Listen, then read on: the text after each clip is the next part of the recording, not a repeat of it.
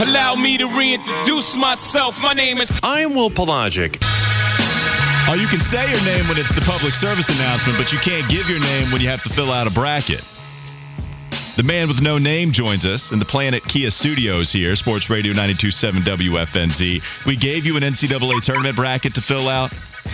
Willie, there is a space at the top right corner. You can write Willie P. You can write Will Pelagic. You can even write the voice of the Charlotte uh, of Charlotte FC. But we need you to, write Sauce Boss here. We need you. The Sauce Boss is great too. You can write that, but we need, we need you to write something because we have an ACC tournament bracket that Mm-hmm. won. But there's a big old question mark where a Mhm. name should be, and so you know. What was what was supposed to be the purported prize for the top bracket? Well, in all fairness, this is actually true. We did discuss anybody a part of the show. Really, us three. Fitty, you know, drug in Flounder. No, as I didn't. Wes did. That was Wes. I did what? What are you working on our bracket challenge more so over there? Is that what you're doing? I figured you were. I did what?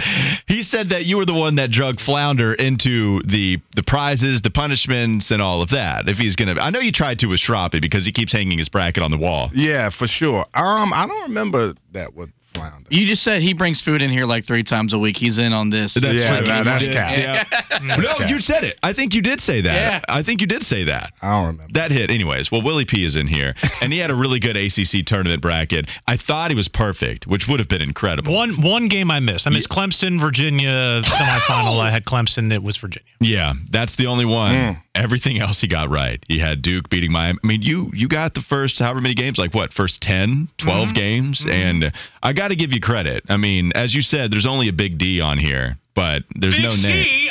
I rode, I rode to Greensboro on a bracket with no name. No, that's that's correct. Yes, but the man Who- does have a name. Who sang that song, Fitty?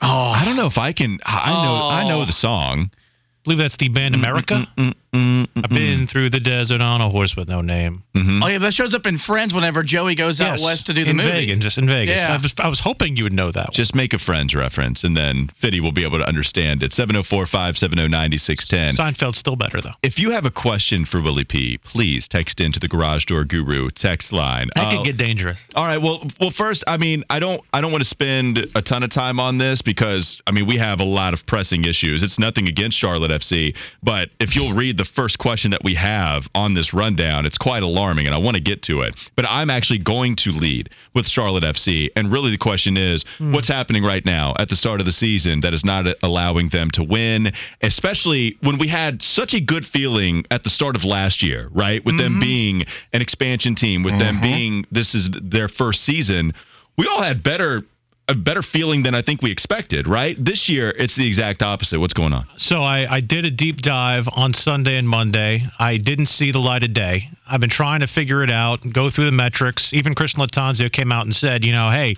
we actually are favorable on the metrics. But the the simple point, to boil it down to bare basics, they're not shooting the ball enough on frame and they're not scoring enough. And all the problems boil down to that. They're not getting good enough link up play in order to get shots on target. And the shots that they are getting on target are being either easily saved by the goalkeeper or going over the bar and out of frame. So it just comes down to the fact that they have not been clinical enough in order to score goals. And the defense, which we knew was a concern coming into the season, has not played up to the level that they did at any point last year when they were one of actually the spines of this team. That could be partially attributed to the fact that they've gone through injuries. They had a retirement, an unfortunate passing away, and in a long term injury for one of their best defenders that has still not uh, healed itself from a rehab standpoint. And having to patchwork pieces in that back line has proved to be alarming. Yeah, and Willie P, I was going to ask you when you talk about, uh, you know, the untimely and unfortunate uh, death of Anton Walkes. Do you think that that has had this team kind of emotionally drained to where maybe they're not ready to be this competitive, fiery team that we would want them to be? I know it. I mean, I, I can't say 100% that's the reason. And I, I know that that could be something that folks would look at and say is evident. I know that the first game against New England, there was a bit of lethargy, a, a little bit of, uh, I think, emotion coming off of the celebration of life and the moment of silence that took place. I think there were definite uh, notes of that in the second game against St. Louis because they took time out to remember Anton, and there was also a period of time where they actually came together, both teams against Atlanta, because those were the two MLS teams that Charlotte played. But it it, it has to be something where you've got to be emotionally strong, and that's something that Chris Lattanzio spoke to. He says we have to be, you know, emotionally strong enough to be able to get past those emotions. And uh, one thing he keeps on saying is that they want to talk about Anton like he's in the present tense, and right now it's a situation where they can't be thinking about the fact that their player is no longer with them. The play just has to be better, and they know that.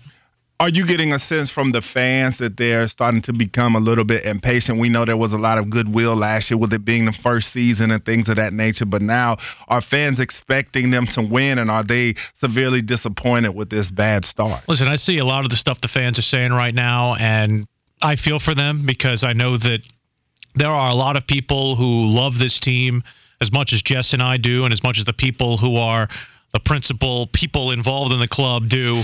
Uh, it is a long season, which is the one thing I can say, and, and I know that that's not what fans want to hear right now, but there are 31 games left, and Charlotte FC started out 0 3 a year ago, and granted, the 0 3 of last year probably isn't equal to the 0 3 of this year in that we saw progression through the first three games of last year as I mean probably don't have it we haven't we haven't seen that same progression this year but given the current playoff format they got the ninth place last year after that start. Ninth place gets you at least in a play in round. And I, I, think there is more talent on this team now than there was at this time a year ago. We have so many questions, and I want to please all of the listeners. Everybody wants to hear from Willie P. Can we go rapid fire? Are you down with the rapid fire type of segment? Let's make it happen. Okay. Quick question. Why haven't we seen Ben Bender this season? Totally separate subject than what we are talking about. We were talking about that earlier, right? But that's mm-hmm. what he mm-hmm. wanted to know, anticipating your arrival into the studio. You know, Ben is somebody who I really loved his play at the beginning of last year offensively. They were able to get him in some spaces last year that really took advantage of his offensive firepower. The thing with Ben, though, is that when it came down to how physical this league was at times last year, he really broke down and didn't become as effective a player as I think he can be at his top end talent. And I think that's something that's still a struggle point for manager Christian Lattanzio and why he hasn't. I, I know that uh, that's something that I think might come up in his press conference this week, and, and I can ask Christian Lattanzio that myself when we talk to him on Thursday because he is somebody who was a fan favorite. He scored very, very early on in his MLS career. Uh, he scored a goal to open up the scoring in Seattle, and uh, it was off a set piece. So he knows how to get in dangerous areas. It's just a matter of being able to be a part of the full package. That's one thing, and that he's not the only player that Christian Lattanzio has cited that has offensive bona fides that he needs to see more without the ball in his foot and also on the defensive side Kerwin Vargas is another player in that vein who I think really showed himself in a couple of games this season offensively but Christian Lattanzio has said, you know, he wants to see the full package whenever you step out on the on that pitch. All right, rapid fire. We're going to mix in some fun ones here. P, can you play wide receiver for the Panthers? Can you catch a pass from C.J. Stroud? I cannot. I'm I'm not. I, I was a lineman for a reason. I have mm-hmm. hands of stone, um, and I was not a good lineman at that. So hey, oh whoa whoa whoa! Don't be speaking like that on a lineman. I was a tight end, so I, I got. You hands. could play a wide receiver. Yeah. Seriously? I mean, great. Let's go out there. How much money You'll are you demanding? See? Can you go vet men?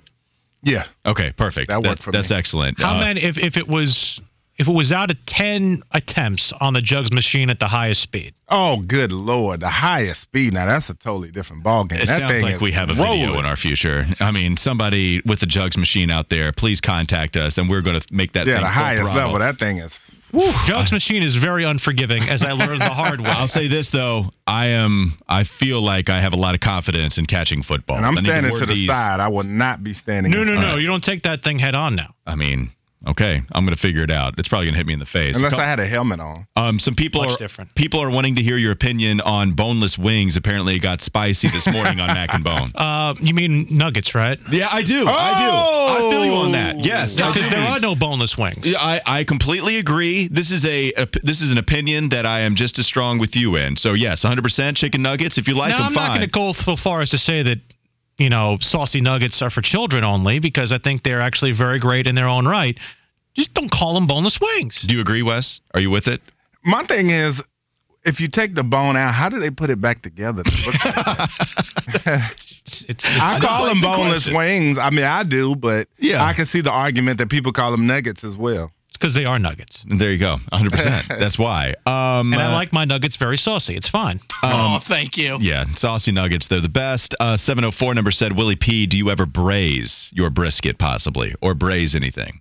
I've not I've not gotten into the braising thing yet. Mm-hmm. Uh, bra- braising is, is very it's, it's it's very involved. I, I I can't I can't deal with the braising. That's a lot. I, we just got a Dutch oven, so maybe maybe I'll start braising at some point. Okay. But Okay, so you give us the uh, the update on that when it happens. All right, just one more minute. Uh, Willie's dry brisket needs to be a flavor in the milkshake that we're going to force Fitty to eat. So I am insulting two people there. And the last one, the first question that I have on the rundown, as written by Fitty to help us prepare. You have a lot of background. I'm reading this verbatim. You have a lot of background info on many strip clubs around the world. How did this come to be? I this is the question you, that is on the mean? rundown. What do you mean? I, ask Fitty. This is the question that I, that was put into the category, and it's you have a lot of background info on many strip clubs around the world. I just happen to live in a lot of places that had prominent strip clubs, like Houston and Atlanta.